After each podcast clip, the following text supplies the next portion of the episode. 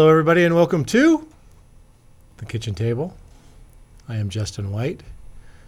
I'm sitting next to the talent, Josh Winter. He's back. He's returned after our substance abuse awareness podcast that I had to do solo. Um, Well, I mean, you didn't have to. I'm just putting a little bit of pressure on you right now. I- we could have put it off for like an entire month, and you could have just waited. Um, we could have continued our teamwork together. Um, um, it was requested that we move forward. requested I- that we move forward. Uh, I yeah. Well, I got to take some ownership and accountability in that. Um, I had other things that I was doing at the time that prevented me from being a part of it. So you know, there was there was that side of it. I have I've got no hurt feelings that I got left behind. Okay. Well, as you know, I am the DJ, you are the rapper, so I had to do double duty on the um, substance abuse awareness, but I had good good people. I'm looking forward to Uh, hearing it. Yeah. Um, we asked uh, a gentleman, uh, former military officer from the Army, uh, Joe Kramer, to join us and talk about um, his story, his time in the Army, um, talk to us about some leadership things and things like that.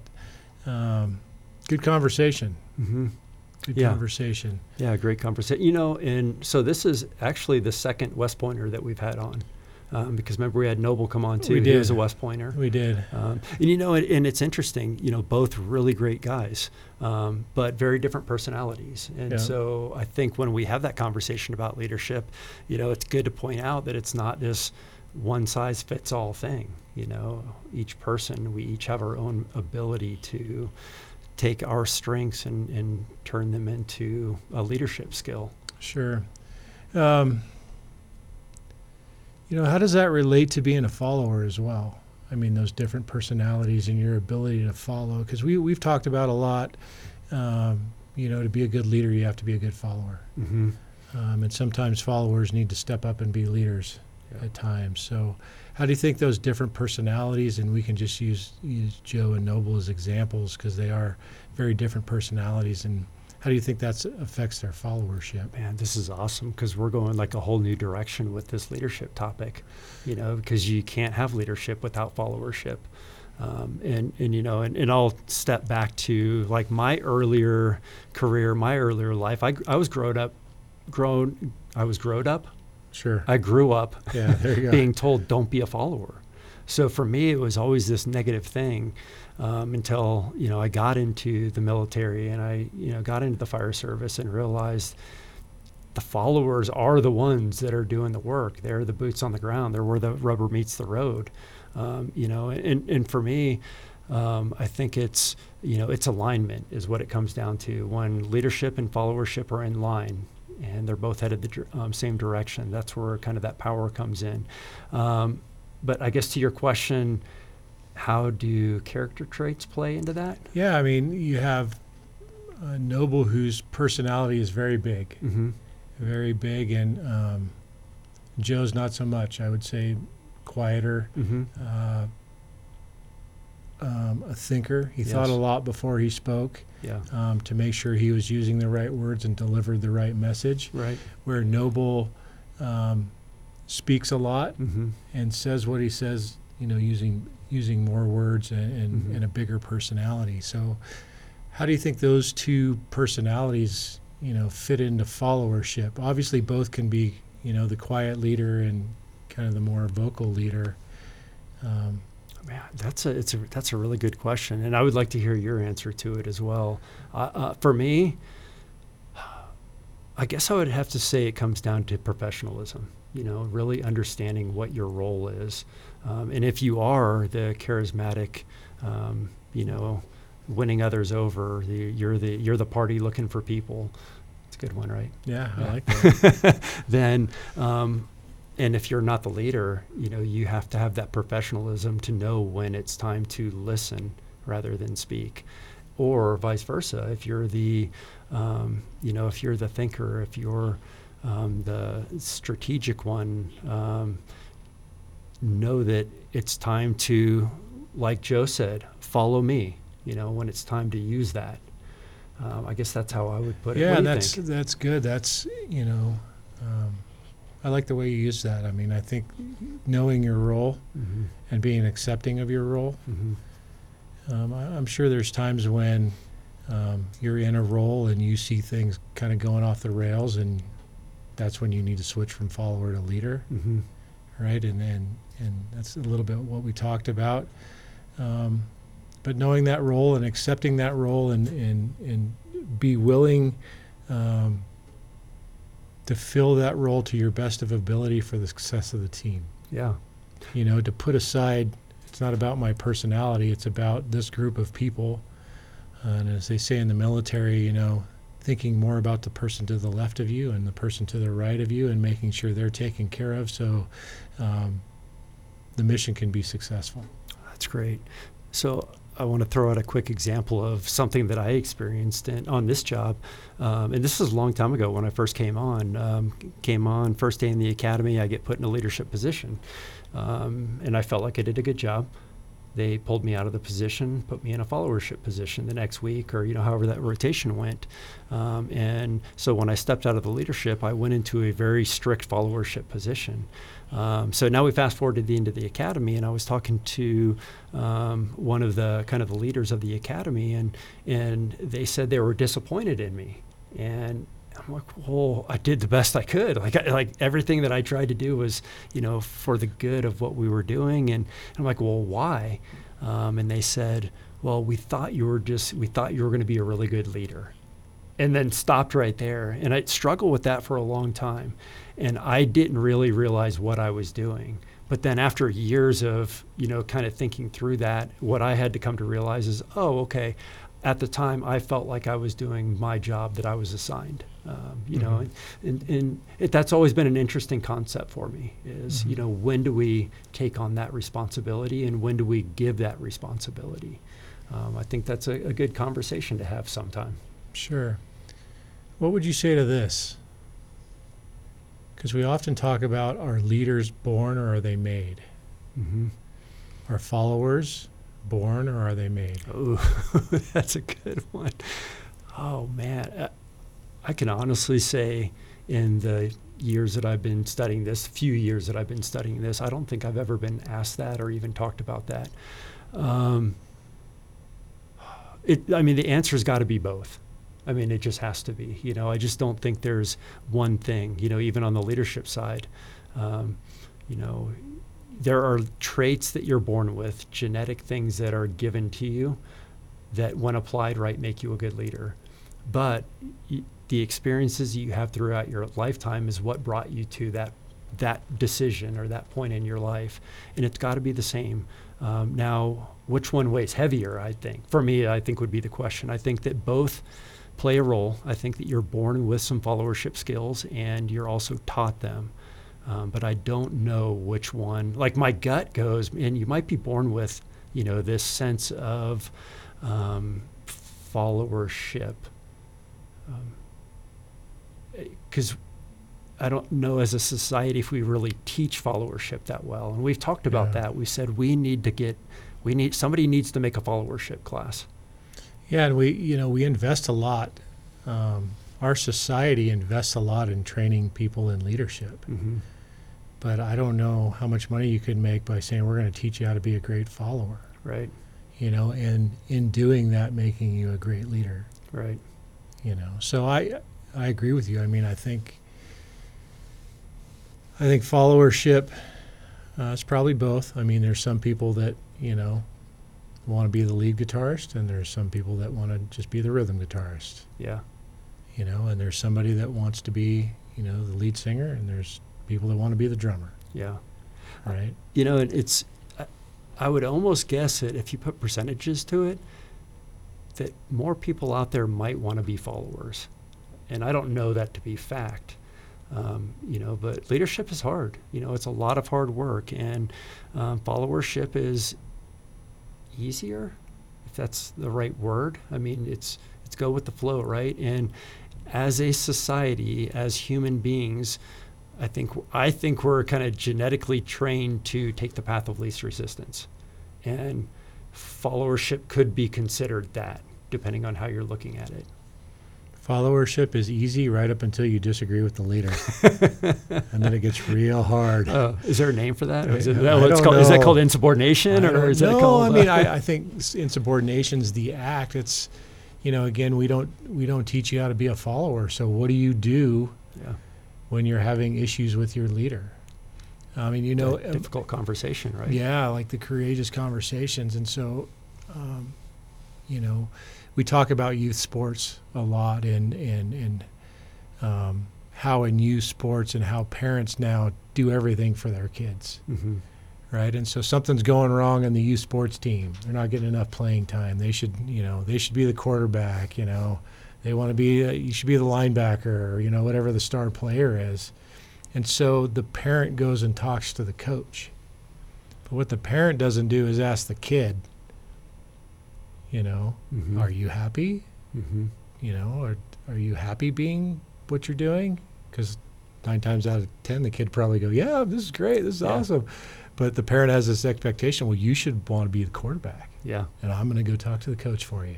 Instead of going, if you're unhappy with your playing time and you're unhappy with the position and you want to do some other things, child, you need to go talk to your coach. Yeah.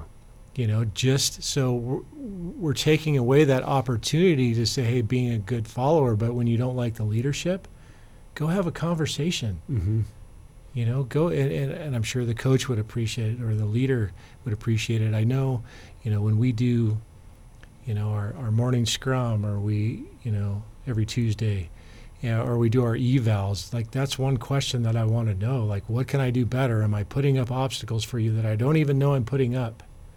Yeah. We always talk about them after you leave the room. Yeah. Just kidding. you just tear them down and then you don't worry about it. Um, no, you know, I think uh, to your point, um, you know, and I,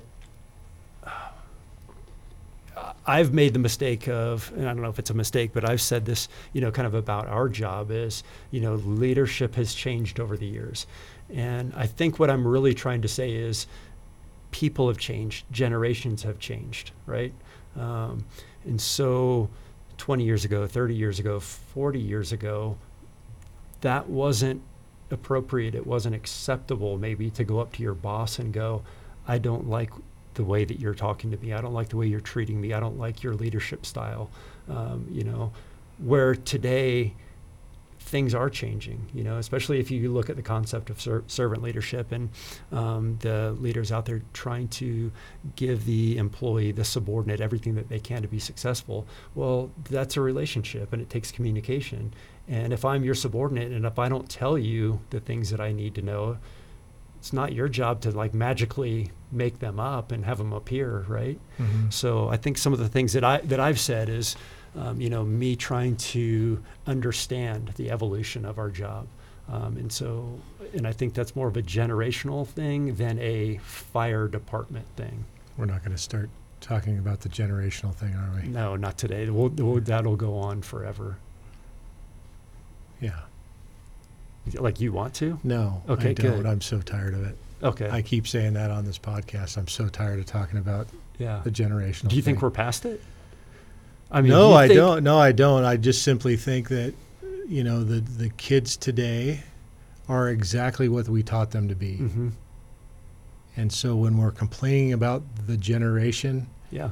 we're complaining about ourselves. Yeah. And so we need to look in the mirror and go, "Hey, this is this is how we taught them, and this is what our expectation was for them."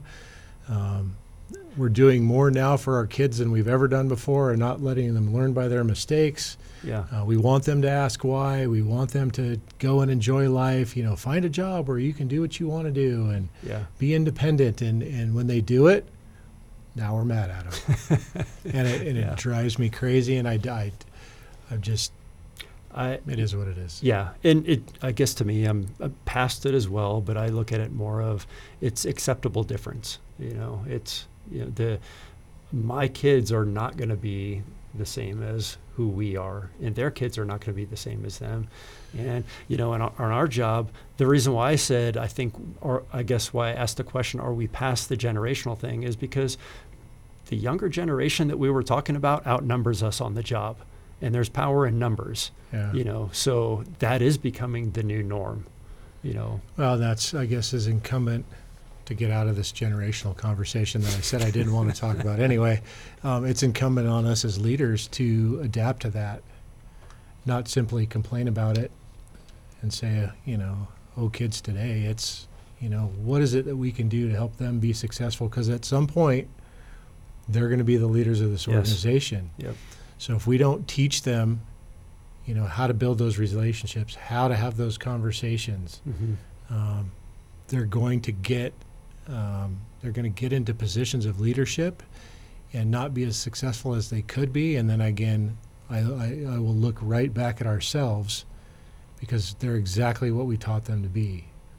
And so rather than um, teach them how to be good leaders, teach them how to be good followers, um, maybe we expected too much. Maybe we forget what who taught us and Mhm. how we learned and and how we got our experience. Um, so maybe cut him a break a little bit. That's a good idea. You did a great and coach and mentor him instead of you know being mad at him all the time. yeah. You did a great job not talking about generations. Yeah. all right, let's go on to the interview. Okay. Um, again, this is a, a gentleman I had heard on the Hockey Think Tank, the hockey guys we had on a few weeks ago, a couple months ago.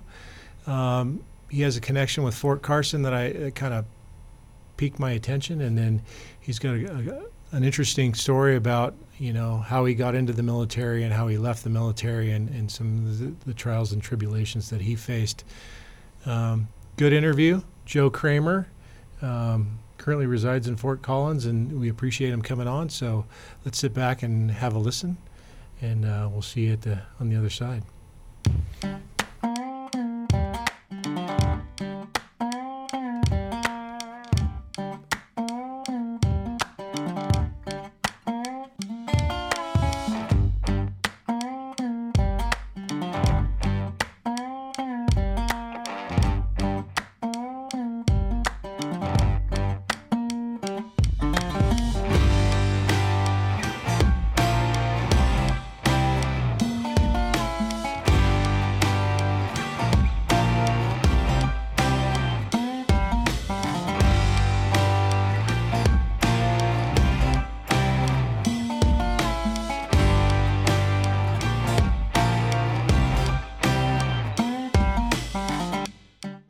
Everybody.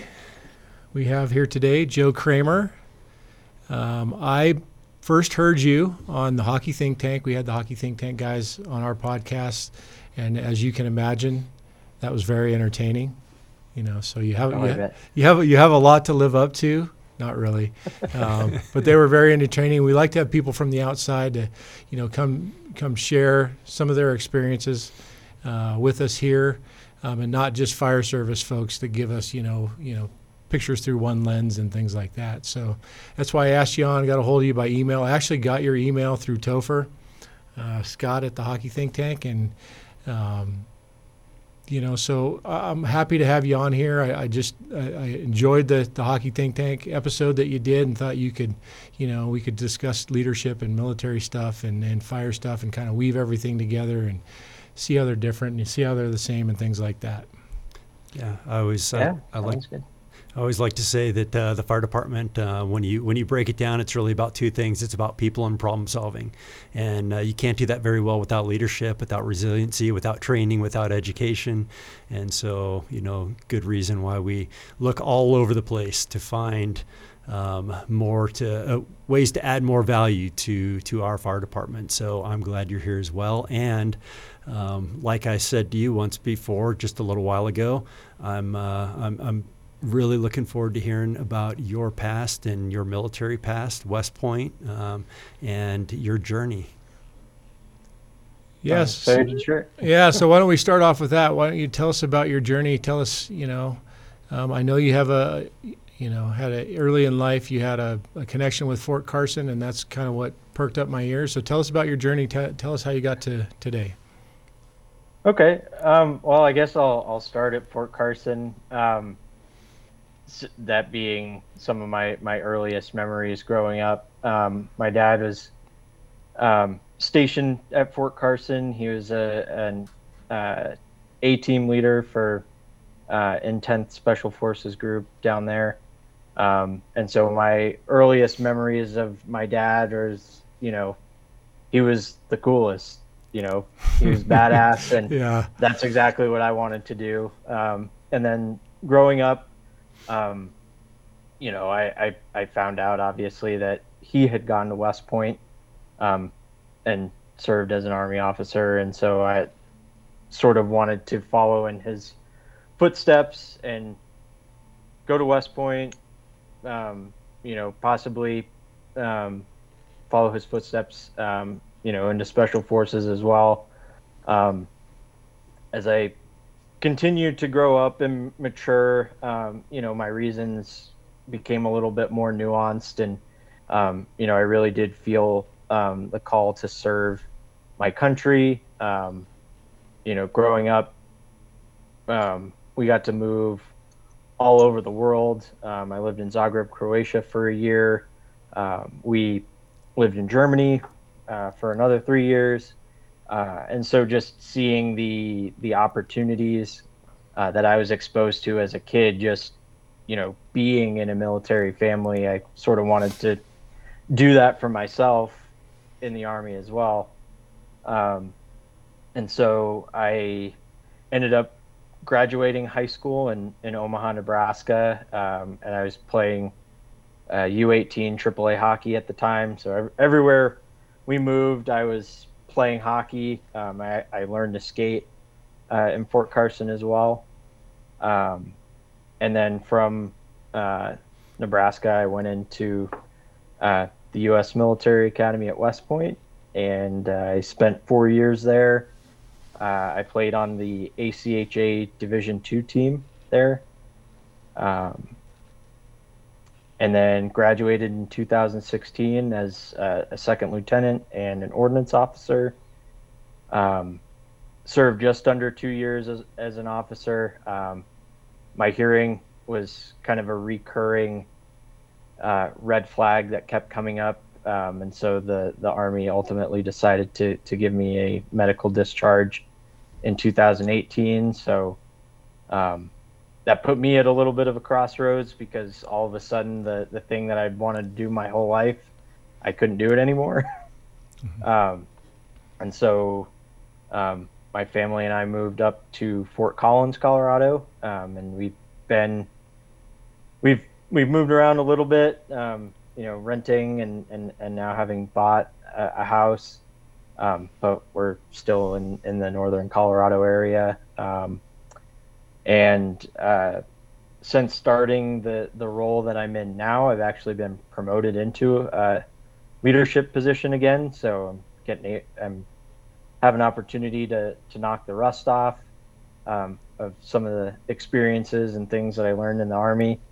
Um, and then I'm also uh, pursuing uh, an MBA from from Colorado State, and uh, yeah, I, I I could say more, but I, I feel like that might be a good place to to leave it. What, what, what are you doing now? Uh, so I work uh, in the commercial operations uh, for a company called Innovative. Um, they they do research work with um, pharmaceutical companies to bring like new treatments and stuff into the market. Um, I not having a science background, I, I don't do any of the science stuff. I'm strictly involved kind of on the the business side of um, you know, once we, we have clients that are interested in, um, you know, our, our services, um, I, my, my team is sort of the uh, connector between when they've agreed to a, to a quote that we've sent them, um, and then getting that over to our operations folks to actually start the work. Yeah. Do you mind if I touch on something real quick? Yeah, go ahead. So it, here's what's really interesting for me is I'm I'm listening to you talk about you know this background of being at West Point and being an army officer, um, and then unfortunately you had to leave that world and now you're in a completely different field in a leadership position. And what I was thinking about the whole time is, and I've said this in my career, there's been times where I'm like, what would I do if I got out of here? Like I've got like I'm a firefighter. This is what I do. You know, I don't have anything else. Um, but you know as i kind of move through different positions in the fire department what i see is we've got these skills you know that we acquire just from doing the job. And whether we have the background the educational background to support it or not i think we really do have this experience that translates into the civilian world somewhere. And really that's what you're speaking about. So i think for our people you know, on the fire department side, it's good to know that, you know, we may be firefighters first and that's what we think we are, but we do have a lot of people that are leaving the job and going out on medicals, and we've got this, you know, experience that we can really use somewhere to do something really great with, um, and that's kind of what I hear you saying. Absolutely, and I, I think I was fortunate too um, because um, my boss, who was the one that that uh, made the decision to hire me, um, told me that that they were looking for people who had certain you you might even call them soft skills, mm-hmm. um, but just people that were you know kind of passionate about learning, um, you know, humble in the sense that they didn't think they knew everything, but also confident, um, you know, in the in the abilities that they do have, um, and they weren't necessarily looking for, um, you know, someone that checked the boxes in terms of like actual job experience to the role. It was a, a situation where they're like, they can, we can train all that. We just want the right person culturally um, to fit in. So like, I, I feel very fortunate that, um, you know, uh, that's the environment that I came into because I know that's not always the case. Um, but I do think it, it, it, speaks to that, you know, um, you know, whether it's fire, military, you know, you, you do develop these skills that you can really put into practice anywhere. Um, and I, I would say that people that that serve, whether it's you know in a fire station or or in the military, um, I think we're pretty good at picking up new jobs and new skills because um, I know at, at, least from my service, I had to wear a lot of hats and learn a lot of things that weren't necessarily, um, you know, what I thought would be my job um, going into it. So, yeah. you you say that a lot about you know kind of the fire department, the people we hire. It's like, well, we can teach most people to do the job of firefighter, but we can't teach everybody accountability and integrity and how to be a good person. Yeah. Yeah. yeah, and so yeah, we're looking for applicants, um, we're looking for you know not only people that maybe have experience, but even people without experience that you know have the moral and ethical standards that we've created for our organization and will fit into our culture. Um, and you can tell pretty quick, you know, who the who those people are, you know, and those are the ones we want to bring in.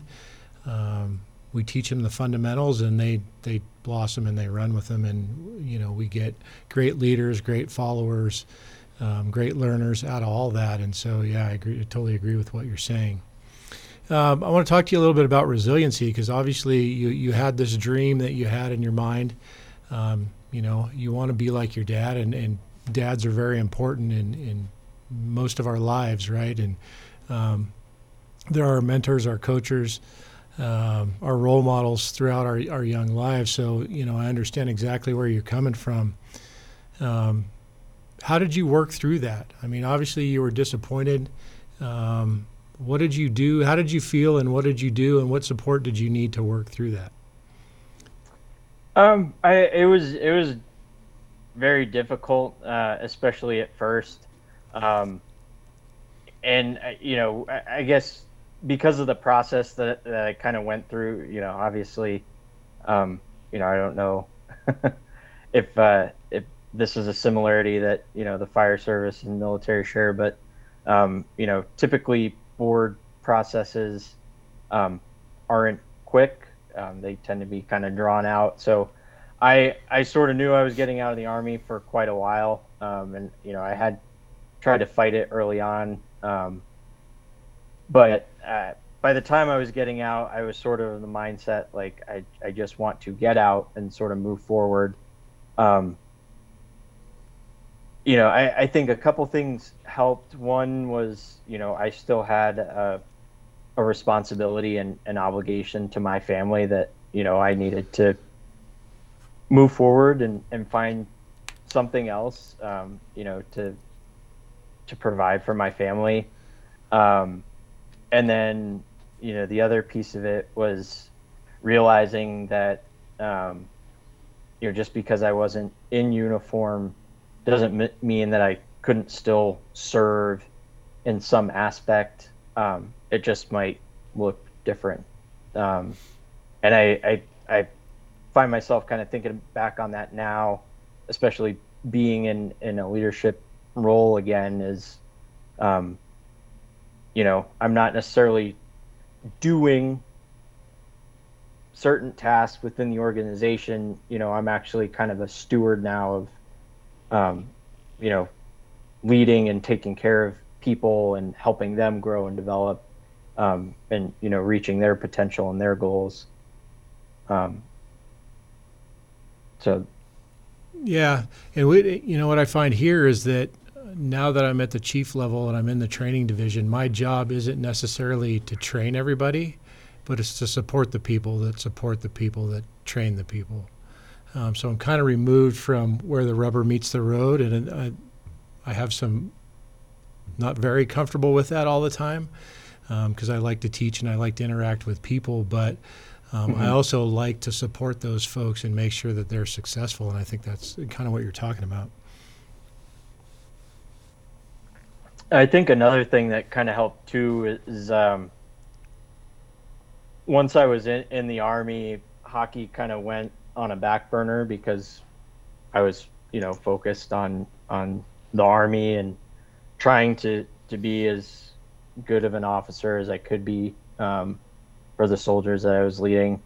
Um, but being out of the army sort of allowed me an opportunity to re-engage competitive hockey and um, I don't want to say necessarily fall in love with it again because I never stopped loving it, but just sort of having it rekindled of you know being some being around something that I act I do really love and I'm passionate about, um, and you know kind of having it be a, an outlet outside of you know family and, and work and everything that also um, was a big help too. I think we try to push that message in the fire department of um, making sure that people have that other thing in their life, um, you know, for a lot of different reasons. One is, you know, you have a bad day on the fire department, you know, just like the military, and you know, you feel like your world world is crumbling and falling apart. If you don't have anything else, you don't have that other leg to keep you up, then you know, it can put you in a really bad spot. Um, I know that throughout my career.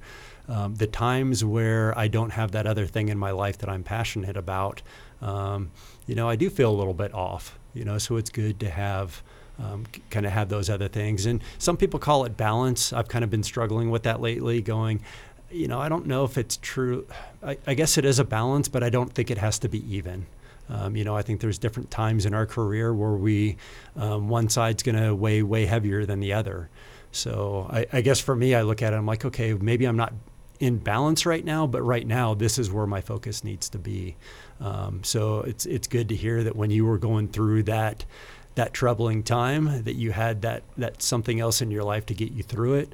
But then also you said, you know, it's funny, like the the military makes it so long that by the time you're done, you're like, just get me out of here. you know, it's, like, it's almost like it's almost like it's designed that way. They're like, all right, we're going to make this really easy on you by making you suffer for the next couple of years, and you're going to want to be done. Yeah. Well, and it's it's nice too. Like, it, and we talked to to Topher and Jeff and and, and Josh talks a lot about living with purpose, and so you had that other purpose.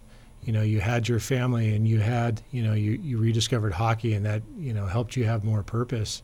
Um, I think so many people leave the fire department, and they just don't know where to go next.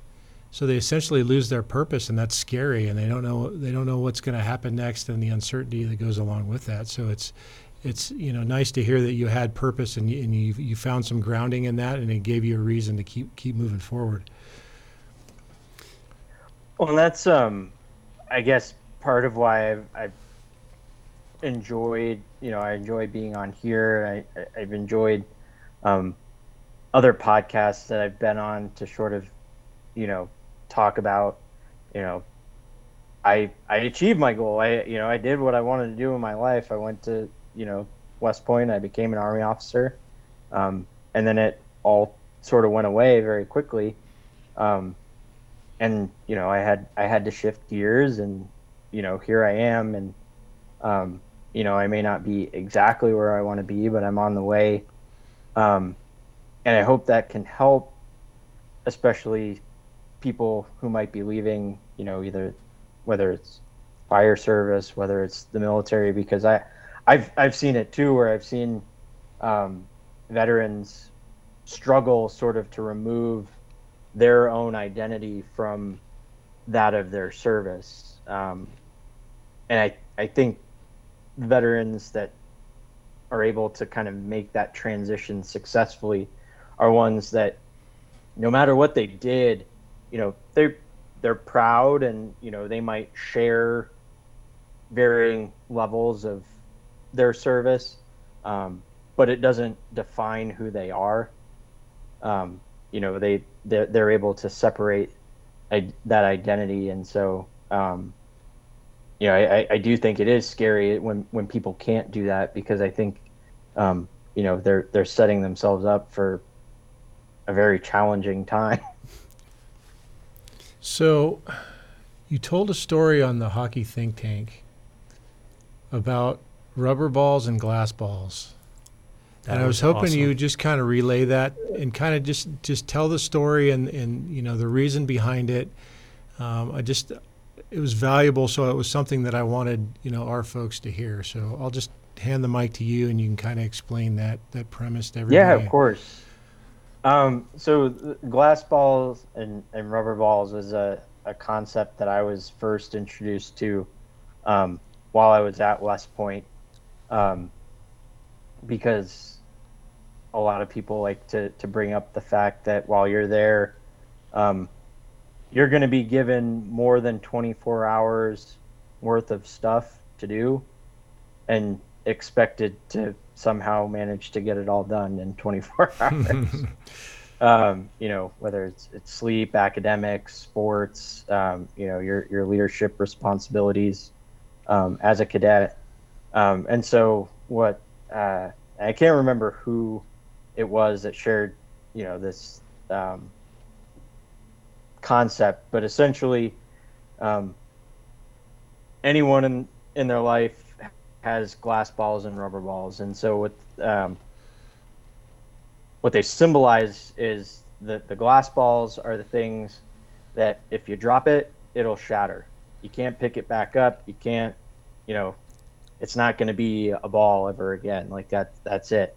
Um, and so those are things that those are obligations or commitments that if you drop them, if you don't follow through, will have significant detrimental impact in your life.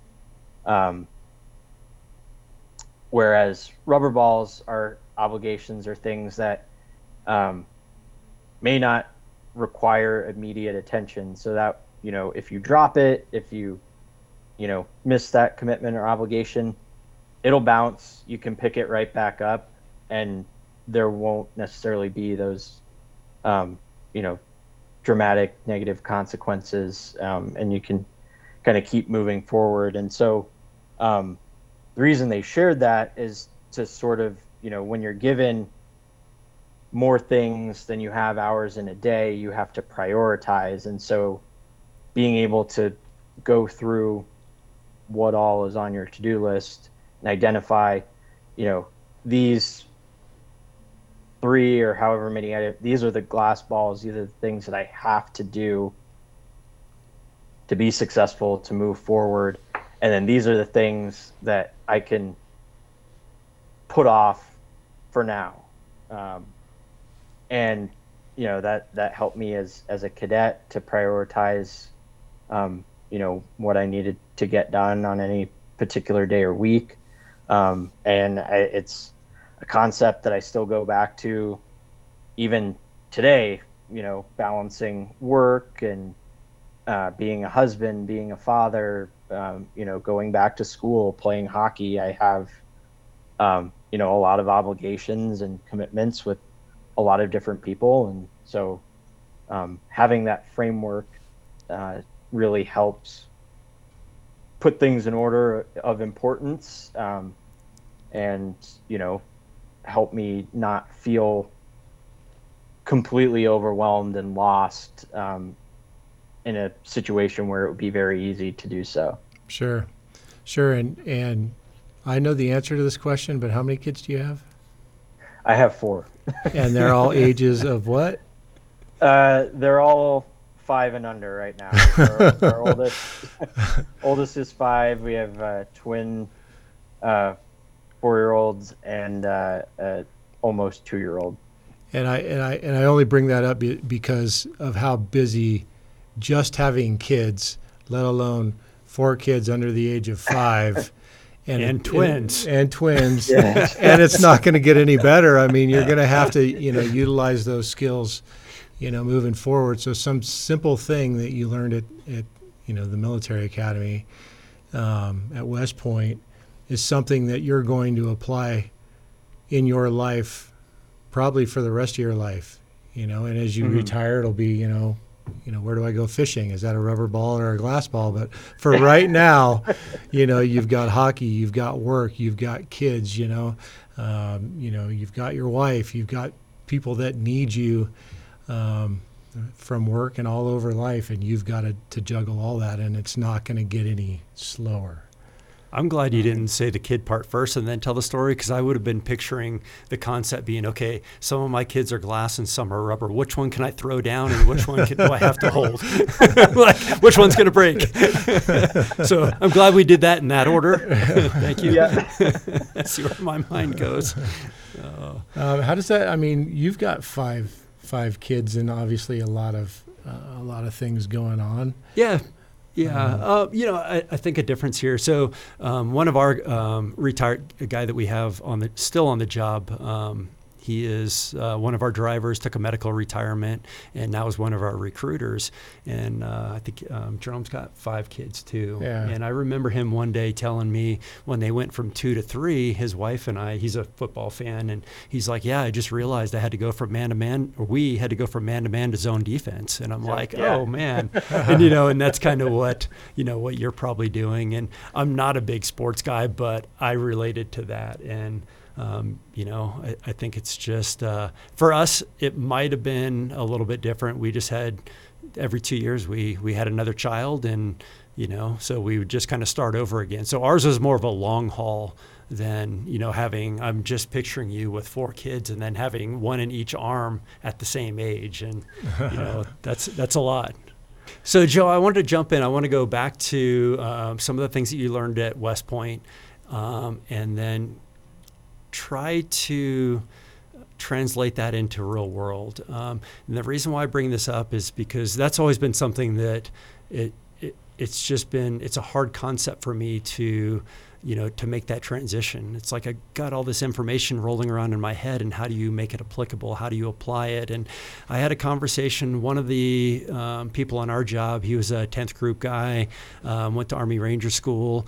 And being prior military i knew that ranger school is one of the kind of premier leadership schools that you can go to. And so i asked him i'm like what is it about ranger school that makes it such a good leadership academy or a leadership school. And and he said something similar to what you were talking about on the other podcast was he's like well you never know when you're going to be in a leadership position.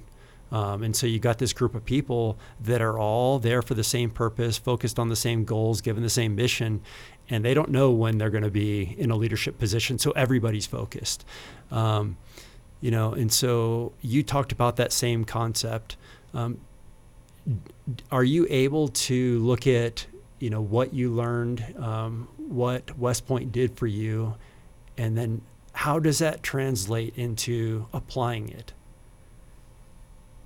Yeah, um, and, and it's, um, I'm, I'm glad you mentioned that. Um, at, at West Point, one of the uh, the summer training exercises, um, and most cadets will either go through it um, the summer before their junior or their senior year. So after they've had a couple years of experience under their belt. Um, but we go through a, a summer training that is modeled very closely after Ranger School to get that get at that you're all here for the same purpose, but then yeah, kind of throwing that curveball of you never know when it's going to be your turn at the plate to actually take charge and you know um, lead the mission. Um, but I think that experience in particular, and I mean o- over the course of four years, um, I can think of you know plenty of other examples um, of just. Uh, I, I, think I talked about it on the Hockey Think Tank as well. Is just um, my time at West Point forced me to um, reframe my relationship with failure. Um, you know, going into West Point and, and growing up, I had sort of basically become accustomed to being uh, afraid of failure. Um, not losing so much in, in like a athletic sense. You know, I, I it's weird that they weren't necessarily in parallel. You know, I feel like when it came to academics and stuff, I was very afraid to get a bad grade and, and something like that. Whereas, um, you know, in sports, I very much had a, you know, if we lost, that sucked. Um, but I would always look at it through, you know, what, what did I do wrong or what could I improve next time. Um, and so I wasn't necessarily afraid of losing. I always saw it as you know a, a learning opportunity. Um, I think West what West Point did was kind of force that mindset to everything, um, in that um, you can't you couldn't be afraid to fail because that usually meant that um, you wouldn't take the initiative or, or do the things that you need to do um, to be a successful leader. Um, and I had a couple of um, you know instructors and, and officers there um, who would refer to West Point as being a leadership laboratory, and that they would prefer that you fail while you're at West Point, so that way you don't fail when you're out in the real army.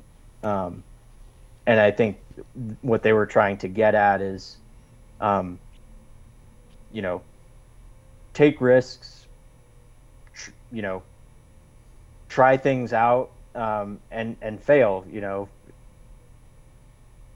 try a certain leadership approach, style, um, and if it doesn't work, that's okay.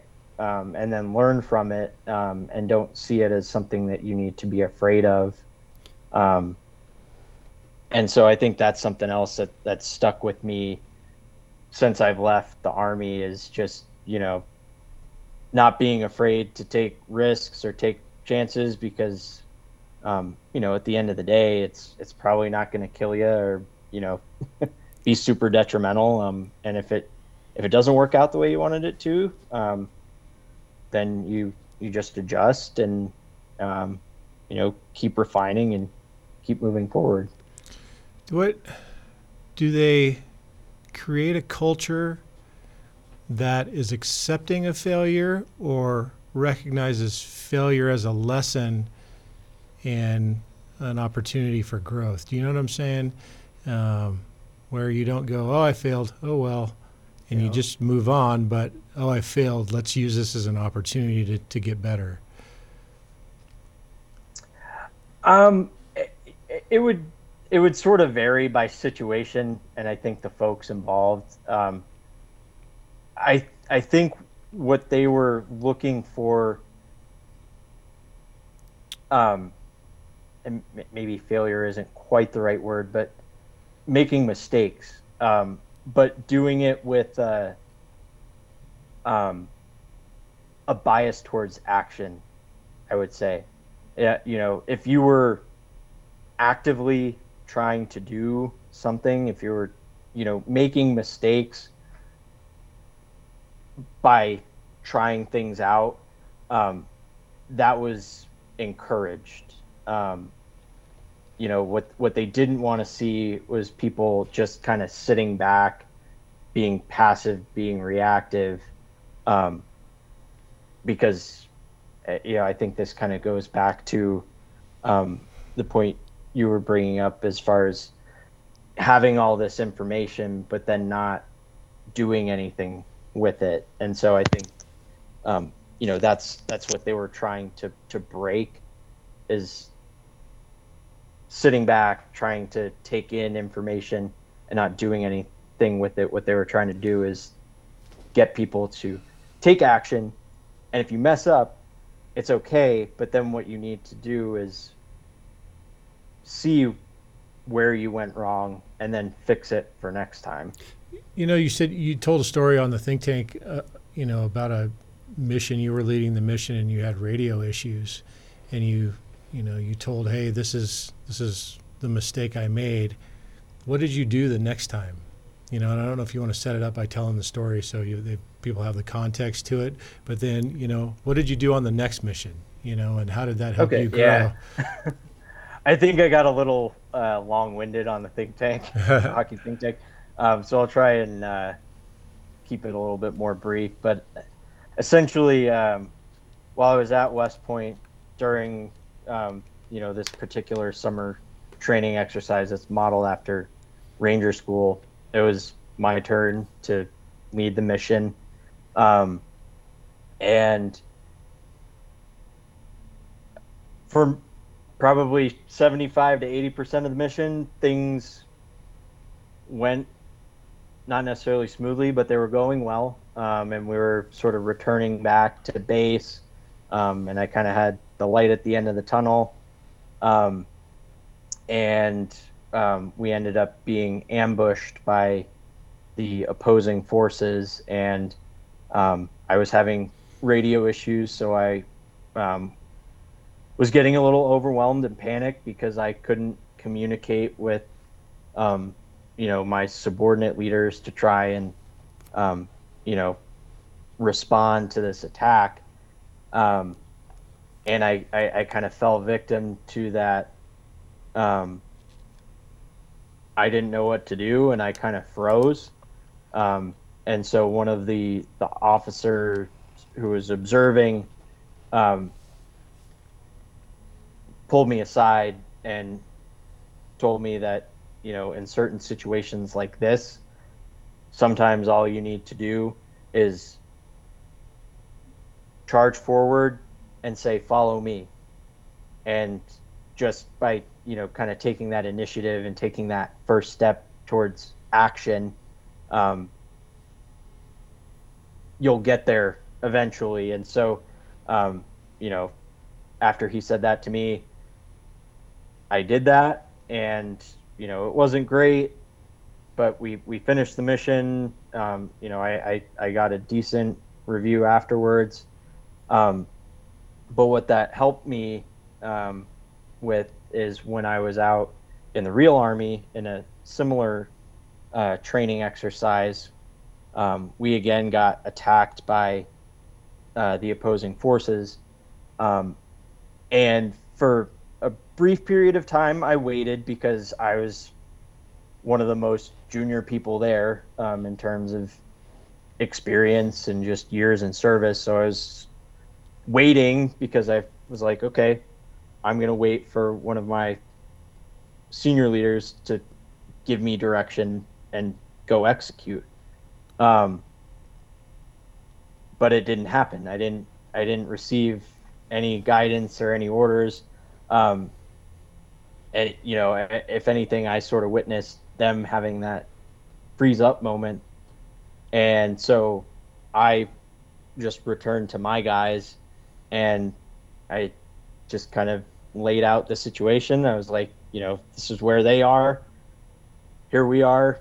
This is what we need to do, um, and just kind of laid out a very basic, um, you know, plan of attack, and that half my guys would bound up and you know move forward while the second half kind of provided covering fire um, and then once they got down and were set then we would bound forward um, and so just having that bias towards action again because once we started moving forward and doing that, everyone else followed our lead.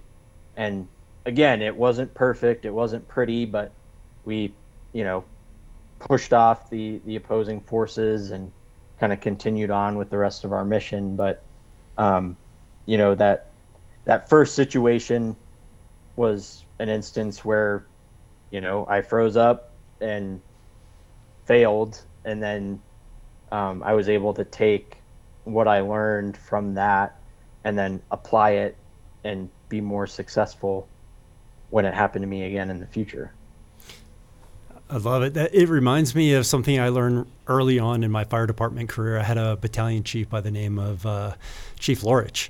And when I was newer on the job, he kind of put me in a position where, you know, the answer was make a decision. I can't remember the exact scenario, um, but basically his point was you got to make a decision. You got to do something, and then from there reevaluate and either adjust or continue on, or um, you know make an, make another decision. And it sounds kind of like that's the the model that you're talking about. Make a decision, take an action, uh, you know, do something, and then once that gets started, that's going to get that ball rolling to help push you down the path you want to go. Yeah, and I love the fact that you know you're using mistakes. I mean, I think that I, I like. I guess I like that that description better than failure. Like you're you're making mistakes, and sometimes um, when we make mistakes, we're afraid to admit them because we're afraid of how other people are going to react to them. You know, and, and having the AR and the hot washes after our incidents, just like the, the military does, it allows, you know, provides that opportunity for everybody to talk about things that went well, things that didn't go well, without repercussion or without, you know, punishment or ridicule from your from your peers. And um, it, it seems like that um, provides the best learning because it puts them in a position of comfort, a position of safety, and then um, they're not afraid to necessarily make it do action because they're afraid of making mistakes and uh, things like that. So I, I, mean, I like that. I like how the military teaches that, and I think it's something we can use in the fire service. Yeah, and I think it kind of it really puts together an answer for the question. The, I guess my original question um, was, how do we take the knowledge that we have and turn that into experience? And maybe that's you know where the answer falls. It's like, well, you take all this knowledge that you have rolling around in your head. Um, when something comes up, you make a decision, you take an action, um, and then when it doesn't work out the way that it was supposed to, that's where that learning comes in. But taking that first step and doing it is, you know, that's the applicable part. And then being accepting of and willing to take ownership, accountability, and learn from whatever that was. And then maybe over time, you know, maybe that's how it all comes together. Yeah. Uh, we often try here to to um, create or value th- what we call thinking firefighters. Um, so we allow our leaders and our firefighters to look at the incident and allow the incident to say, "Hey, this is what it needs to be done to, to put out the fire, or you know, finish the medical, that type of thing." Um, and, and people kind of struggle with that because they they want the black and white. Can you talk a little bit about the military? And I'm sure there's a lot of black and white in the military, but also, you know, how do you look at the mission, you know, and use all those skills that you you were taught over the years to be that thinking military officer or that thinking infantryman or, or that type of thing by allowing the mission to tell you uh, what it needs to be, you know, overcome. Yeah, um, I I would say a, a lot. You know, there are um, a lot of um, like military planning tools um, that we're exposed to um, and uh, you know i think one of the key elements is sort of having that you know there there are certain like basic things um, that that the military tries to achieve to get sort of that um, creative but also like cohesive um, teamwork and you know mission planning and execution. Um, and part of it stems through everybody going through basically the same, um, you know, in, initial experience of, um, you know, a basic training. Um, you know, everyone has to qualify with their different weapon systems. You know, there's there's a core knowledge that everyone has, and you know, so everyone's sort of on the same page there, um, so to speak. Um, but what the um, and then there's also you know basic fundamentals of various things whether it's you know fundamentals of marksmanship um, you know there are certain um, you know situations um, you know in combat where you rely on very simple battle drills that you know if you're going into a building you know the first person in is doing this the second person in does this third person and you know and everyone knows that. Um, you know if you're ambushing the enemy um, and you're using a cert- certain type of setup you know there's stages of what you have to do. Um, but also um, i think what what the army is trying to achieve, and uh, you know, I, I, think because the army is an organization of, of people, and people aren't perfect. Um, you know, you don't always see perfect applications of this, um, but there is this uh, idea to try and push, um, you know, the ownership of decisions down to lower levels, um, so that people in those situations can can read the situation and then react to it um, you know as opposed to having to wait ask someone higher above them in, in rank or position um, and just sort of kind of um, you know the the bog down and, and mire that, that that can get you um, that can get you sucked into yeah, I think for us on on the fire department, um, I'm in the middle of uh, going teaching the fire officer one class right now, and you know we talk a little bit in fire officer one about centralized versus decentralized command, and and, and mm-hmm. that's kind of what you're alluding to, really, is pushing that decision making down, giving that authority, giving that responsibility down to a lower level, and allowing them to make those decisions. Um, but the other thing that you said is you talk about those basic skills, um, you know, and that's the foundation of everything that we do.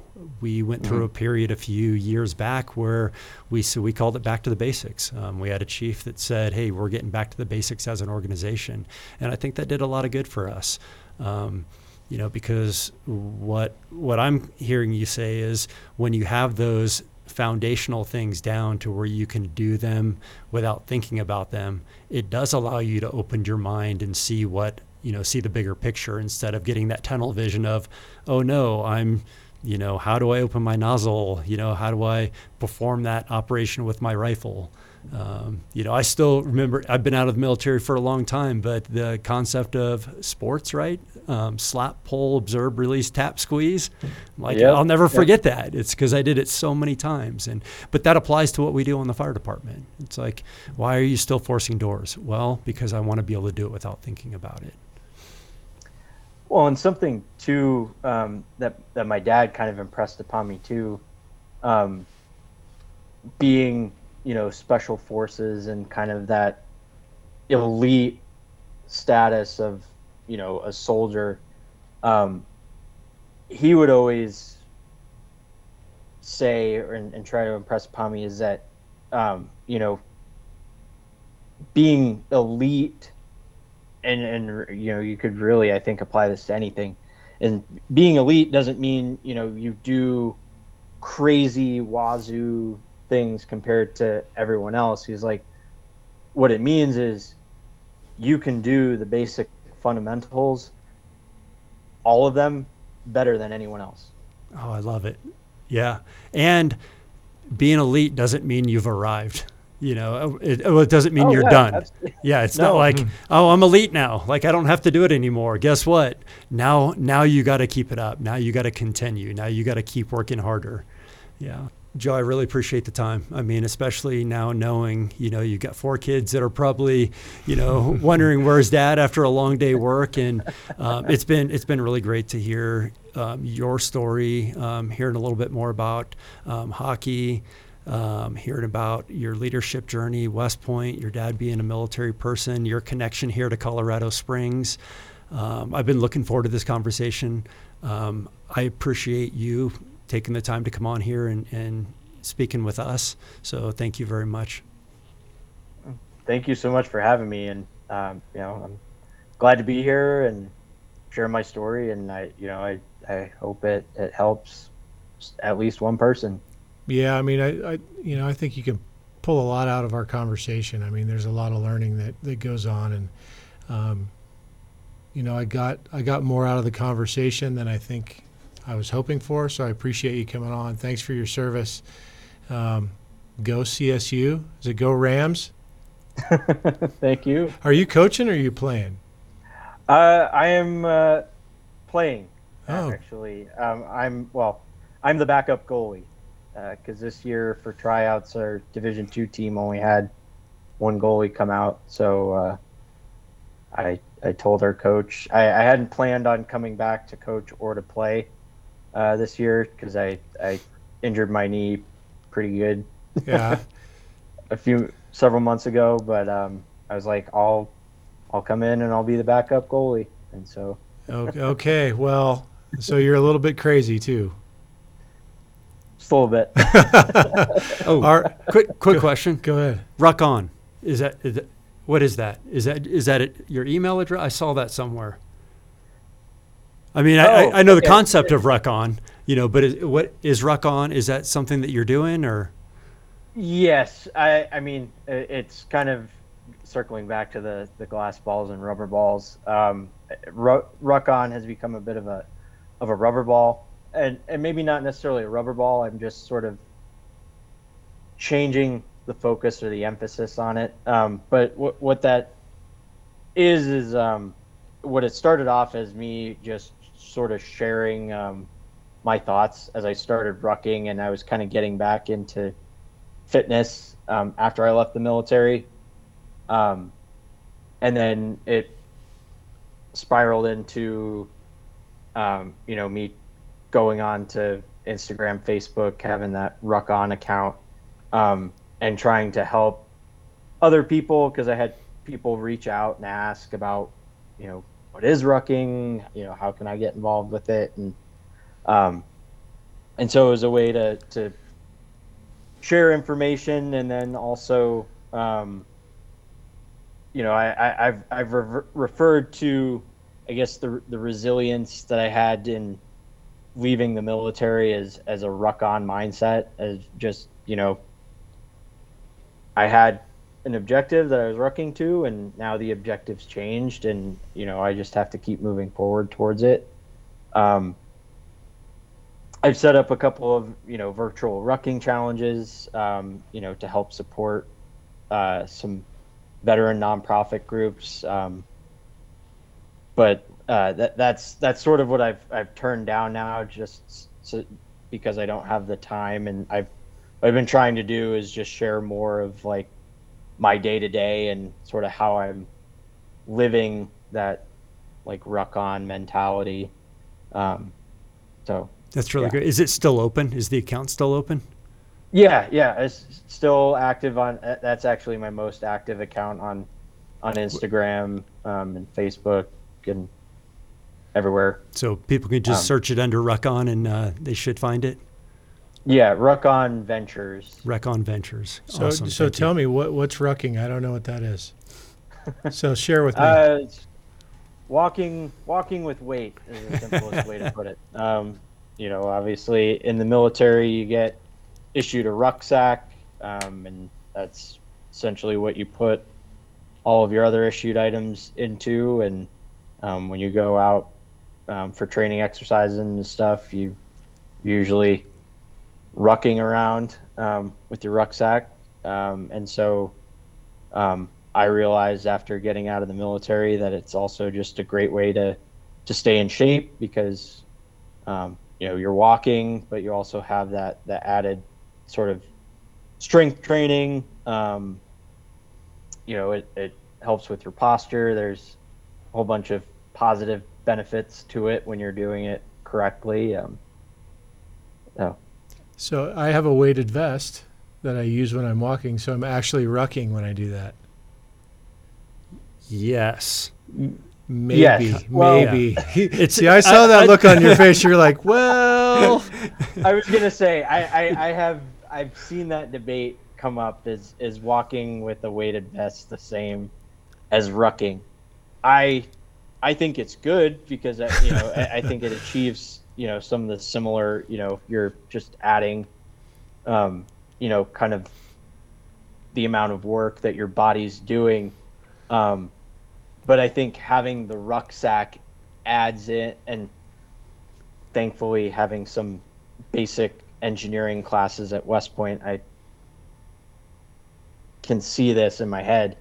But having the the weight all distributed on your back adds in some mechanics that your body has to adjust for that it doesn't have to adjust for if you just have the weighted vest on. Got it. So I'm not It- quite as badass as I thought. Do you See? end up with do you end up with I don't know if I've ever had to think about it that much. do you end up with kidney burns after your uh, weighted vest? No, No. no, Okay. it's all good. yeah, no, maybe I should. Maybe I'll loosen it up or something. well, th- again, thanks for your time. We appreciate you coming on. Um, thanks for what you do. Thanks for your service. Uh, thanks to your family uh, and all they've done for our country. Appreciate you. Um, and we'll stay in touch. Yep. Thanks, Joe. Absolutely. Thank you. Thanks. Have a good night. You too, man. Have a good one.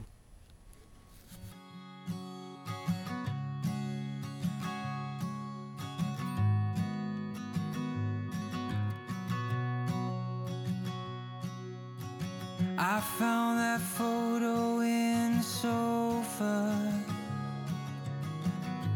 And it's from way back in 01. So I guess there's much I never told you. Like who I am, who I love, where I've been and where I came from. Grew up on 913 of Blue Rock. Memories of six kids running around those halls. Then out in the California sunshine, we wore no shoes through alley oops and shattered windows throwing baseballs.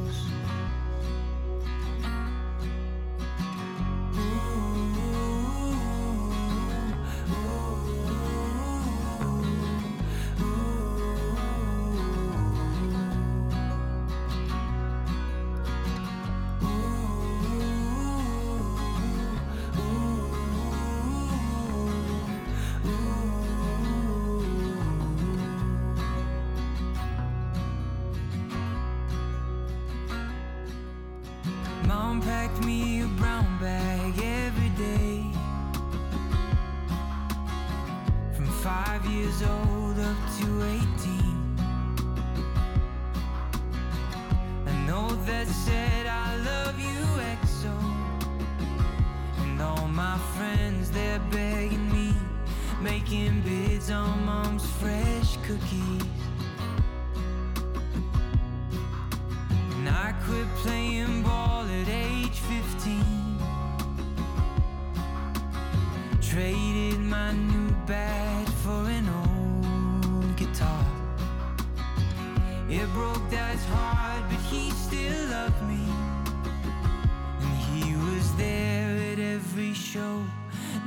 Jersey, just tuxedos.